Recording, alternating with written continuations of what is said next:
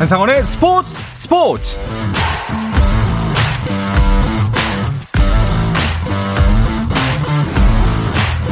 스포츠가 있는 저녁 어떠신가요? 아나운서 한상원입니다. 자, 오늘 하루 이슈들을 살펴보는 스포츠 타임라인으로 출발하겠습니다.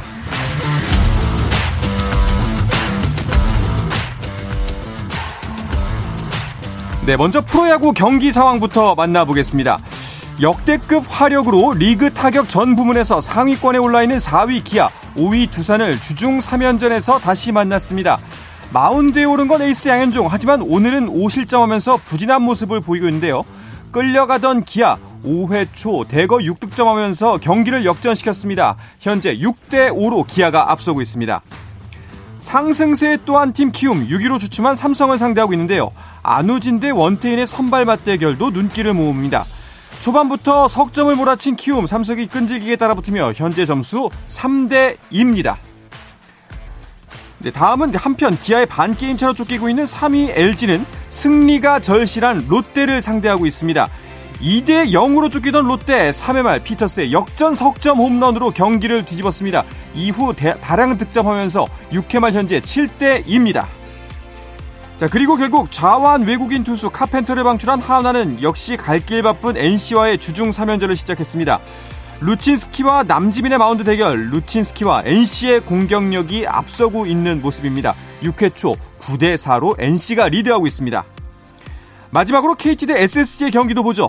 지난 시즌 유독 SSG에 강한 모습을 보여줬던 KT 2회 SSG, SSG의 선발 폰트로부터 배정대가 투런 홈런을 얻어냈고 그 점수 그대로 유지되면서 8회 말 현재 2대 0으로 KT가 앞서고 있습니다. 네, 브라질 대표팀 중 유럽 축구연맹 챔피언스리그 결승전을 뛰었던 비니시우스, 알리송 등 나머지 선수단이 입국을 완료했습니다. 다만 경기를 사흘 앞두고 있는 만큼 오늘 입국한 선수단은 한국전 출전이 불투명하다는 전망입니다. 한국 육상 최초로 세계 육상 선수권 대회 우승을 노리는 스마일 점퍼 우상혁이 경상북도 예천에서 중간 점검을 합니다.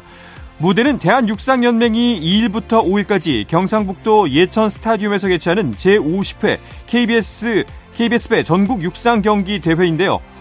도하 다이아몬드 리그를 마치고 진천 선수촌에서 훈련한 우상혁은 이번 대회를 통해 국내 팬들 앞에서 훈련 성과를 점검한 뒤에 미국 출국 시점을 결정할 예정입니다. 우상혁이 출전하는 남자 대학 일반부 높이뛰기는 6월 3일 오후 3시 30분에 열립니다. 네, 미국 LPGA 투어 오브 호프 매치 플레이 챔피언십에서 우승하며 3년 4개월 만에 우승 트로피를 들어올린 지은희가 이번 주 여자 골프 주간 세계 랭킹에서 지난주보다 무려 28계단 상승한 55위로 뛰어올랐습니다. 지난 29일 한국 여자 프로골프 투어 2원 체리티 오픈에서 생애 첫 우승을 차지한 정윤지는 41계단 뛴 99위에 자리했고 고진영은 여전히 1위를 지켰습니다.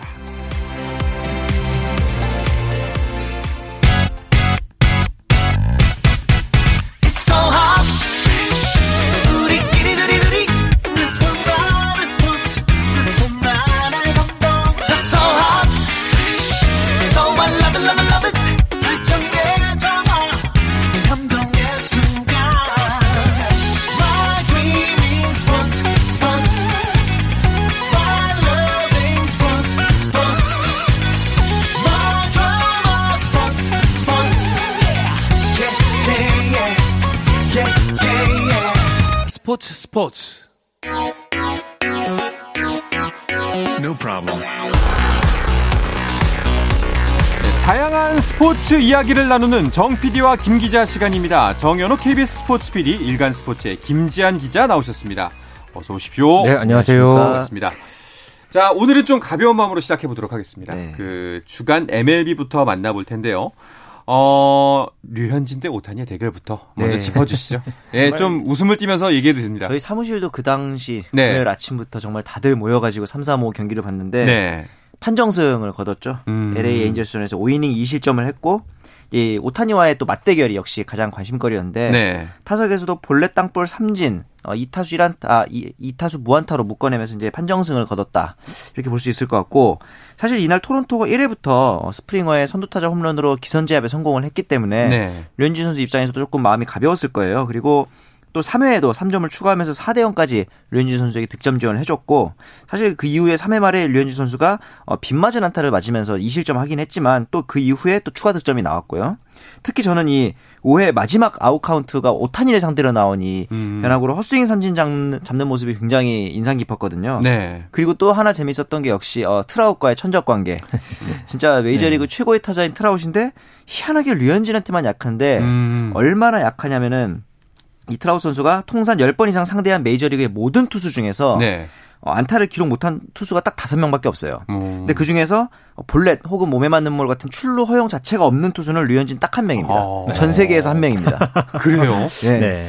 정말 희한할 정도예요. 그날 기- 기사가 대부분 다 판정승으로 났는데 네. 아, 저는 완승이라고 봅니다. 네. 아, 그 오타니 상대로는 이제 뭐 안, 볼넷을 내주고 그다음에 이제 땅 볼 때 어, 네. 점수를 내주긴 해서 판정승이지만 트라웃 상대로는 거의 이제 천적에 가까운 성적을 지금도 거두고 뭐 천적이 있죠. 아니라 거의 뭐 퍼- 완전 퍼펙트니까요. 그렇죠. 이 정도는. 압도적이죠. 참 희한하네요. 네. 예. 오타니 선수가 또 이제 선발 투수로 나선 그 성적을 보면은 6이닝 동안 삼진 10개 잡았고요. 네네. 네. 그러니까 그렇지만 홈런 두 개를 맞으면서 5실점을 맞습니다. 이제 했었죠. 그러면서 시즌 3패째를 떠안았고 무엇보다가 류현진 선수가 이번 경기에서 또 이렇게 호투를 하면서 평균 네. 자책점을 6.00에서 5.48로 네. 어, 낮추는 그런 결과를 냈고요. 네. 복귀 후에 지금 세 경기에서 2승에 평균 자책점 1.72, 아. 그러니까 15와 3분의 2이닝 동안 3실점으로 음. 막아내면서 호투를 펼친 그런 내용도 매우 인상적이었습니다. 저희가 지난 시간에 이야기를 나눴을 때 사실은 이 경기가 진정한 복귀전이 될 거다. 정말 맞습니다. 평가를 류현진 선수의 몸이 어느 정도까지 끌어올라왔나를 짚어볼 수 있을 경기라고 했는데 네. 어떻게 보셨어요, 두 분은? 저도 말씀하신 것처럼 네. 사실 신시내티 같은 경우에는 파워랭킹 최하위고 에인절스 같은 경우에는 이제 아메리칸 리그 득점 1위의 타선이고 네. 진정한 시험대다라고 생각했는데 이날 제 패스트볼 류현진 선수의 패스트볼 평균 구속이 88.7마일 그러니까 우리가 항상 어 90마일 나와야 한다라는 그 시험대인 90마일까지 나오지 못했거든요. 그런데 음. 어, 체인지업이나 커브 같은 off-speed pitch에 굉장히 제구가 좋았고 네. 그다음에 이제 어떻게 보면은 이제 투구수 관리도 굉장히 좋았어요. 그렇죠. 5회까지 투구수가 66개였기 때문에 65개였기 때문에 네. 이 정도 페이스면 7회 늦어도 나 아무리 못 가도 6회는 가겠구나 했는데 5회까지만 딱 투구를 하고 내려왔단 말이지. 이 부분이 조금 아쉽긴 했지만 어쨌든 어, 좋은 성적이라는 점에서는 어, 만족스러운 복귀전이었습니다. 그러니까 저도 류현진 선수의 전반적인 볼배합에서의 노련함 네. 이런 부분이 굉장히 좀 돋보였고요. 특히나 이 결정구에서 커브가 굉장히 눈길을 모았었죠. 그렇죠. 예, 그러니까 그런 부분에 속에서 사실 3회 말 같은 경우에는 연속 3안타를 맞고서 좀 위기가 있었는데 네. 그 상황에서 마이크 트라웃이랑 또 오타니를 상대로 해서 연달아 내야 땅볼로 물리쳤 던 네. 점 그러면서 실점을 최소화하는 그런 장면들 그러니까 어떻게 보면 그 전에 이제 신시내티전에서도 류현진 선수가 이제 위기 관리 능력이 상당히 돋보였는데 네. 이번 경기에서도 그런 노련함이 굉장히 인상적이었다 네. 저는 그렇게 봤습니다. 아까 근데 말씀하셨다시피 사실 좀 아쉬운 지점은 네. 5회까지 겨우 공 65개밖에 65개 투구밖에 안 했는데 마운드를 내려온 게 네. 왜 좀 더 던져도 될 것 같은데 왜 내렸을까? 실제로 몬토요 감독 입장에서는 이제 팔꿈치가 살짝 불편했기 때문에 네. 부상 이후에 복귀 전인 만큼 그렇게 큰 무리 시키진 않았다라고 했는데 류현진 선수는 팔꿈치에서 큰 불편함 없었다라고 얘기를 했거든요. 저는 음. 오히려 이 팔꿈치 이슈보다는 타구질 이 부분을 좀 지적하고 싶은데 네. 사실 1회부터 뭐 투구 내용은 굉장히 좋았지만 타구질 자체는 잘 맞은 타구들이 꽤 많았거든요.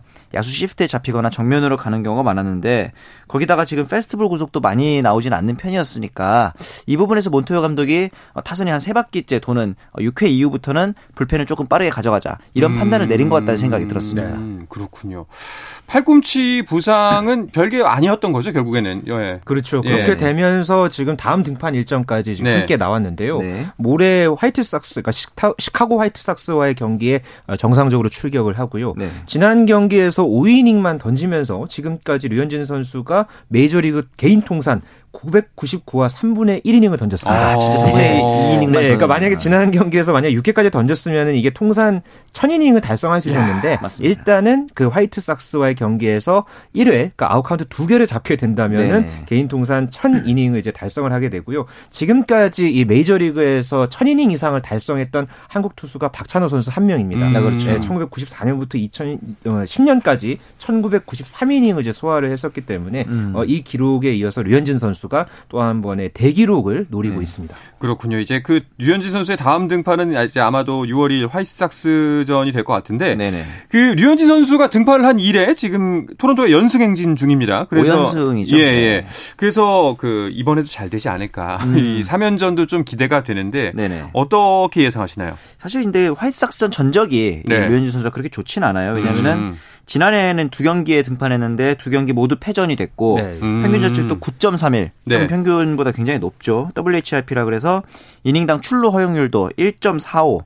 여기 좀 굉장히 부진했는데 사실 6월 11일에 있었던 첫 맞대결은 6이닝 3실점으로 그럭저럭 퀄리티 스타트는 했단 말이죠. 그런데 이 8월 27일 등판이 조금 아쉬웠어요. 3과 3분의 2이닝 동안 7실점을 기록했고 그중에서는 이제 그랜달에게 내준 피홈런도 있었고요. 그다음에 어, 시카고 화이삭스의 강타자 호세 아브레이유도 5타수 2안타. 그런데 이 2안타가 모두 2루타 홈런으로 장타였다는 점에서 네. 근데 화이삭스 자체가 지금 어, 우타자들이 좀 많거든요. 네. 이런 부분에 있어서 우타자 공략이 이번 등판에서 좀 키워드가 될 것 같긴 합니다. 다만 그래도 화이트삭스가 타선이 조금 좀 약한 상황이죠. 지금은 그렇죠. 비해서 현재는 그러니까 이 아메리칸 리그 15개 팀 중에서 어, 전체 타율만 놓고 보면 현재 10위에 조금 불과한 상황이고요. 네. 그렇기 때문에 지- 지난 그 등판에서 류현진 선수가 좋은 모습 보여줬던 그런 부분에 잘 그 흐름을 네. 잘좀 이어갔으면 하는 바람입니다. 네. 이게 진짜 상성이 있나 봐요. 그, 있죠. 예, 그 네. 트라웃 트라웃 상대로는 굉장히 좋은 모습 보이는데 또 이제 네. 화이트삭스 상대로는 좀 어려운 지점이 있었으니까 네.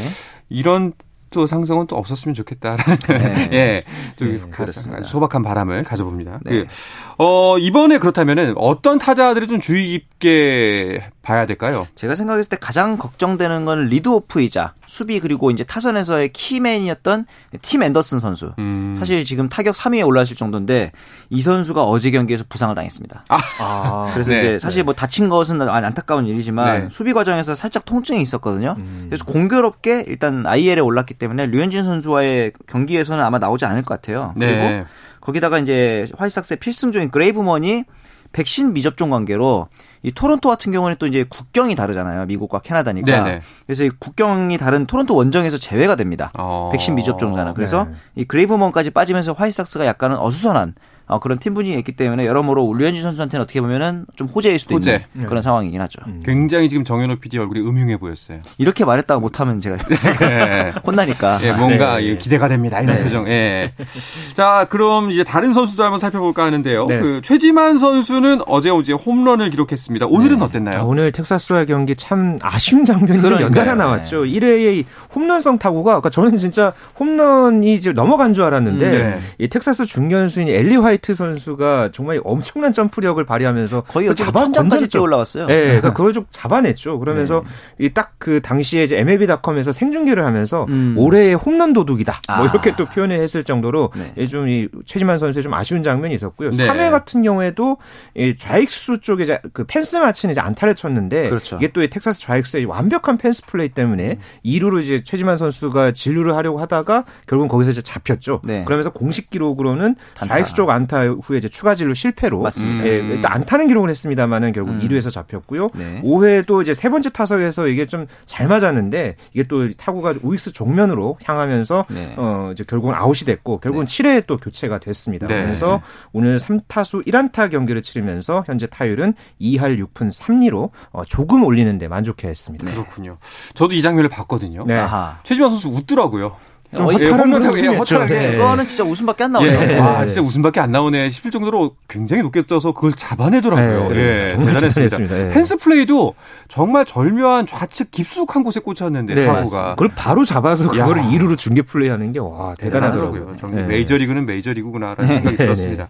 그 김하성 선수의 소속팀 샌디에고 경기도 있었죠. 이번 오늘 이제 6번 타자 겸 유격수로 오랜만에 또 유격수로 다시 돌아와서 3타수 1안타 1볼넷 기록을 했는데 이번에 안타도 역시 페스트볼을 공략했습니다. 네. 이번에서 확실히 작년하고 달라진 어프로치가 좀 눈에 띄고 지금 김하성 선수가 내셔널리그 유격수 부분에서 어, 대체 선수 대비 승리 기여도가 5위입니다. 어. 그러니까 이제 당당하게 샌디에고의 주전 유격수다라고 말해도 전혀 어, 손색이 없는 거죠.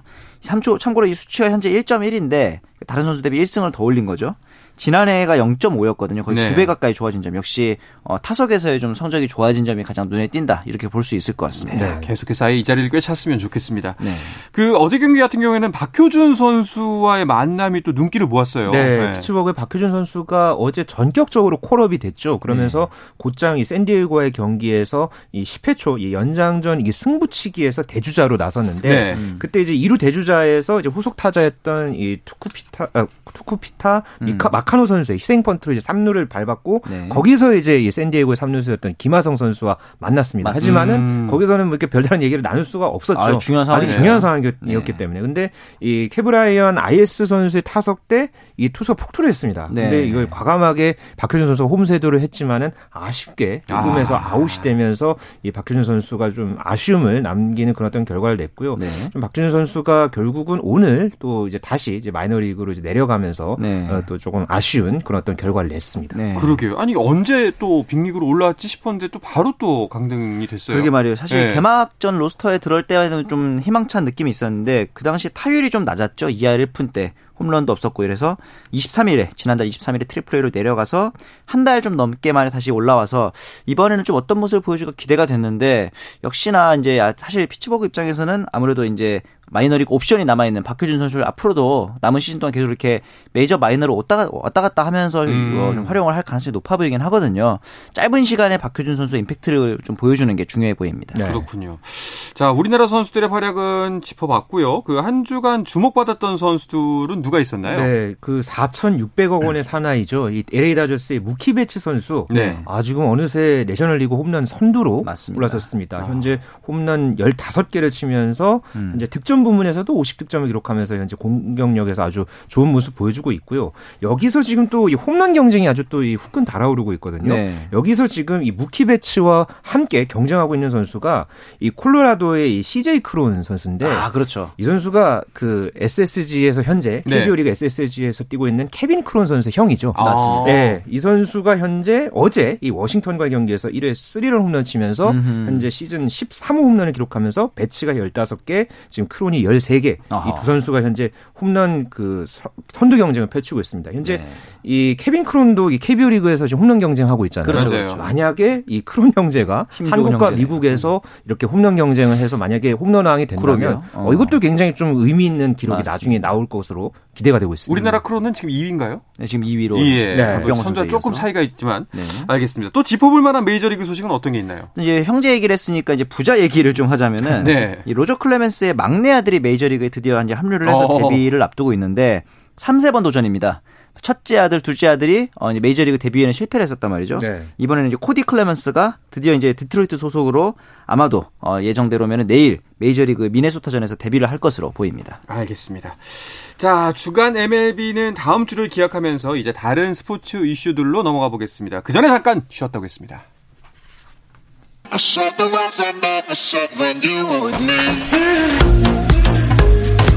국내 유일 스포츠 매거진 라디오 한상원의 스포츠 스포츠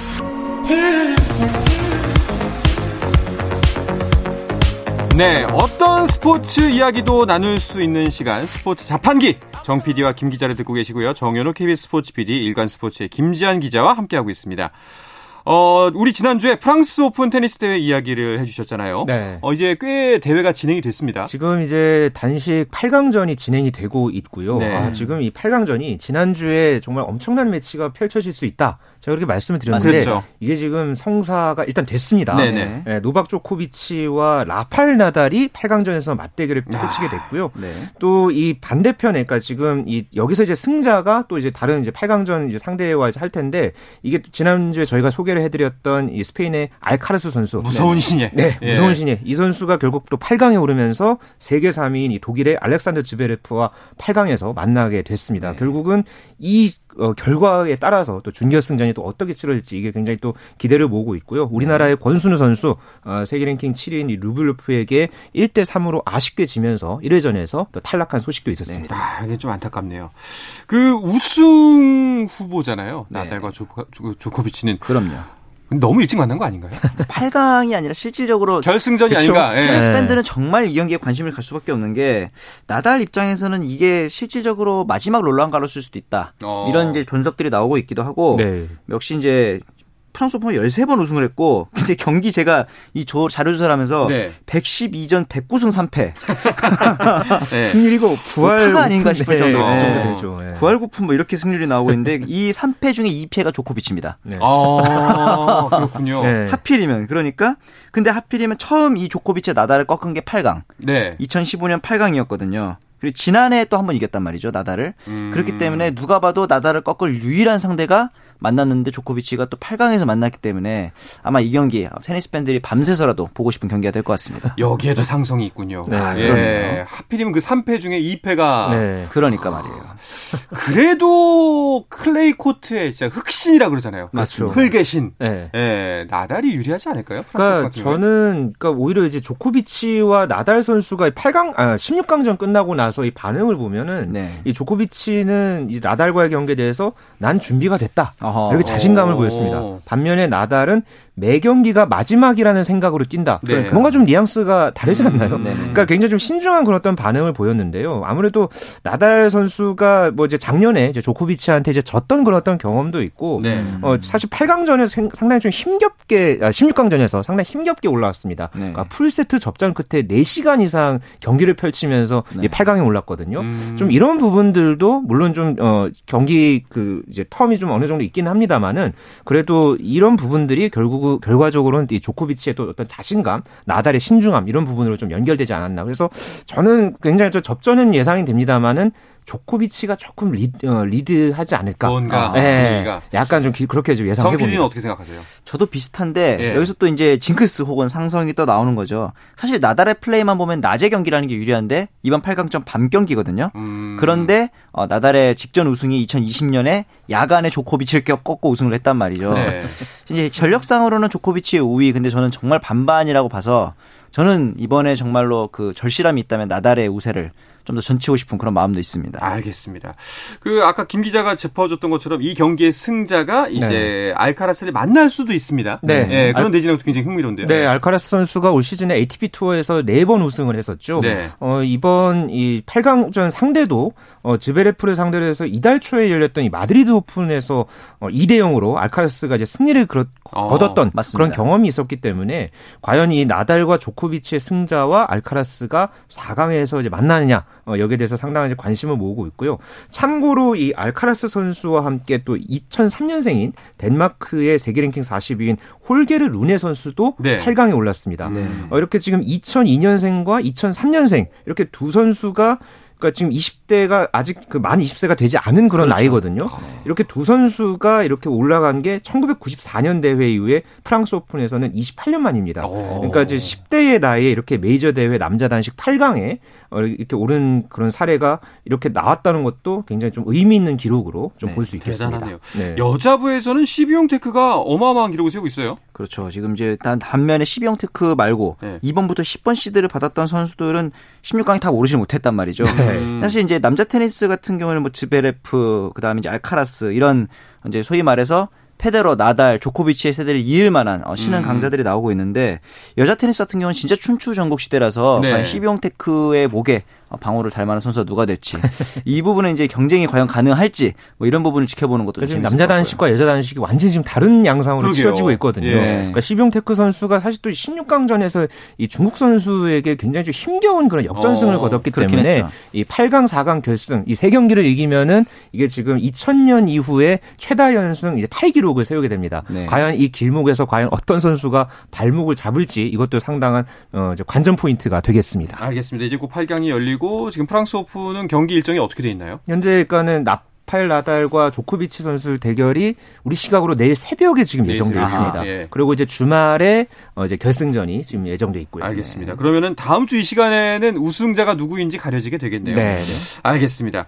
자, 그리고 다음 이야기는 어, 오랜만에 김연경 선수의 근황이 전해졌어요. 이 이야기도 잠깐 해보죠. 미국 전지훈련 마치고 이제 귀국을 했는데 다음 시즌 이제 팀 계약과 관련한 얘기가 아직 들려오질 않고 있죠. 네. 아마도 유럽 리그에서 뛰고 마지막에 이제 국내로 다시 돌아오지 않을까. 왜냐하면은 이제 최 나이도 30대 중반이 됐고 이제 선수 은퇴 이후의 행보에도 또 좀 중요한 부분이 있기 때문에 몇 년 정도 더 해외 생활을 할 것이냐. 근데 많아봤자 1년 혹은 어, 바로 국내로 복귀하지도 않을까 이런 음. 의견도 조금씩 나오고 있고 아직까지 정해진 것은 없는 그런 상황입니다. 네. 그렇군요.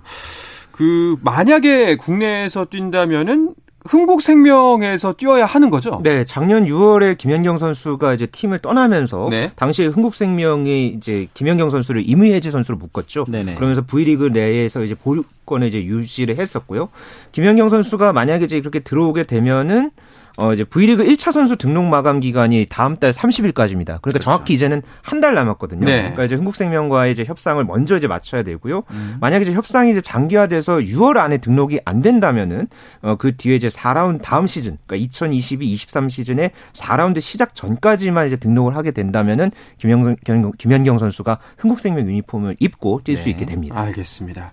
자, 김연경 선수 이야기가 나온 김에 배구 이야기 좀 더 해볼까 하는데요. 그 네. 여자 배구 대표팀이 이제 새로운 출발선에 섰잖아요. 그렇죠. 이 세자로가 이제 출국을 했는데 세자로가 지금 평균 연령이 25.2세입니다. 오. 굉장히 젊어졌는데 16명이 총 25.2세인데 어린 선수들이 이번 국제 레벨에서 과연 얼마나 통할지 이런 걸 확인하는 좀 기회가 될 수 있는 게 이번 VNL이 될 것 같습니다. 네, 많은 선수들이 이제 대표팀 은퇴를 하고 좀 네. 젊은 층으로 채워졌는데 그 이번에 출국한 2022 발리볼 네이션스 리그가 그 시작입니다. 네. 그, 런데첫 경기가 또 한일 전이더라고요. 그러니까요. 그렇죠. 네. 현재 그 1주차 경기가 이제 일본, 독일, 폴란드, 캐나다 이렇게 상대를 하고요. 그러면서 7월 17일까지 그 이제 일정이 예정이 돼 있는데 네. 사실 지금 이제 세대 교체기이기 때문에 대표팀도 상당히 지금 어 이제 어려운 그런 어떤 어 시기를 보낼 것이다 이렇게 예상을 하고 있습니다. 하지만은 선수들이 또 일본을 상대로 하기 때문에 음. 굉장히 지금 이 분위기가 이제 똘똘 뭉쳐서 반드시 이기겠다 뭐 이런 어떤 이제 반응들을 보이고 있고요. 네. 김희진 선수가 이제 딱 이런 얘기를 했습니다. 음. 어, 일본을 상대로 해서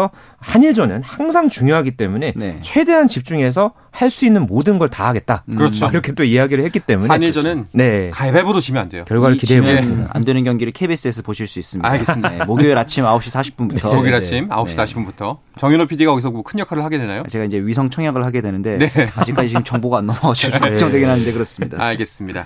그 한일전에 이어서 폴란드와의 경기도 있는데 그 폴란드는 라바리니 감독이 이끌고 있지 않나요? 실제로 이 사자르 감독과 라바리니 감독이 자주 연락도 하고 배구에 음. 관한 아이디어도 많이 이제 나누는 사 이라고 해요. 그래서 이제 과연 어떤 생각을 하고 있는지 너무 잘 알고 있기 때문에 네. 전략 그리고 선수 교체 이런 부분에 있어 가지고 좀 어떤 감독이 좀 더 수싸움을 승리할지 이런 것도 재밌을 것 같습니다. 라바리니 감독이 또 옛 제자들과의 또 만남도 어떻게 이루어질지 네. 서로 또 재밌는 그런 어떤 아, 인사도 그렇죠. 나눌 것 같은데 네네. 그것도 상당히 기대해 봅니다. 네, 잘 알겠습니다. 자, 젊어진 여자 배구 대표팀의 선전을 기대하면서 이번 주 정 PD와 김 기자는 마치겠습니다. 그리고 목요일 날 꼭 9시 반 KBS 스포츠 청취해 주시기 바라겠습니다. 네. 자, 정현호 KBS 스포츠 PD 그리고 일간 스포츠 의 김지한 기자 오늘도 감사합니다. 감사합니다. 네, 내일은 전국 동시 지방선거 개표 방송 관계로 스포츠 스포츠는 하루 쉬어가겠습니다. 지금까지 아나운서 한상원이었습니다. 스포츠 스포츠!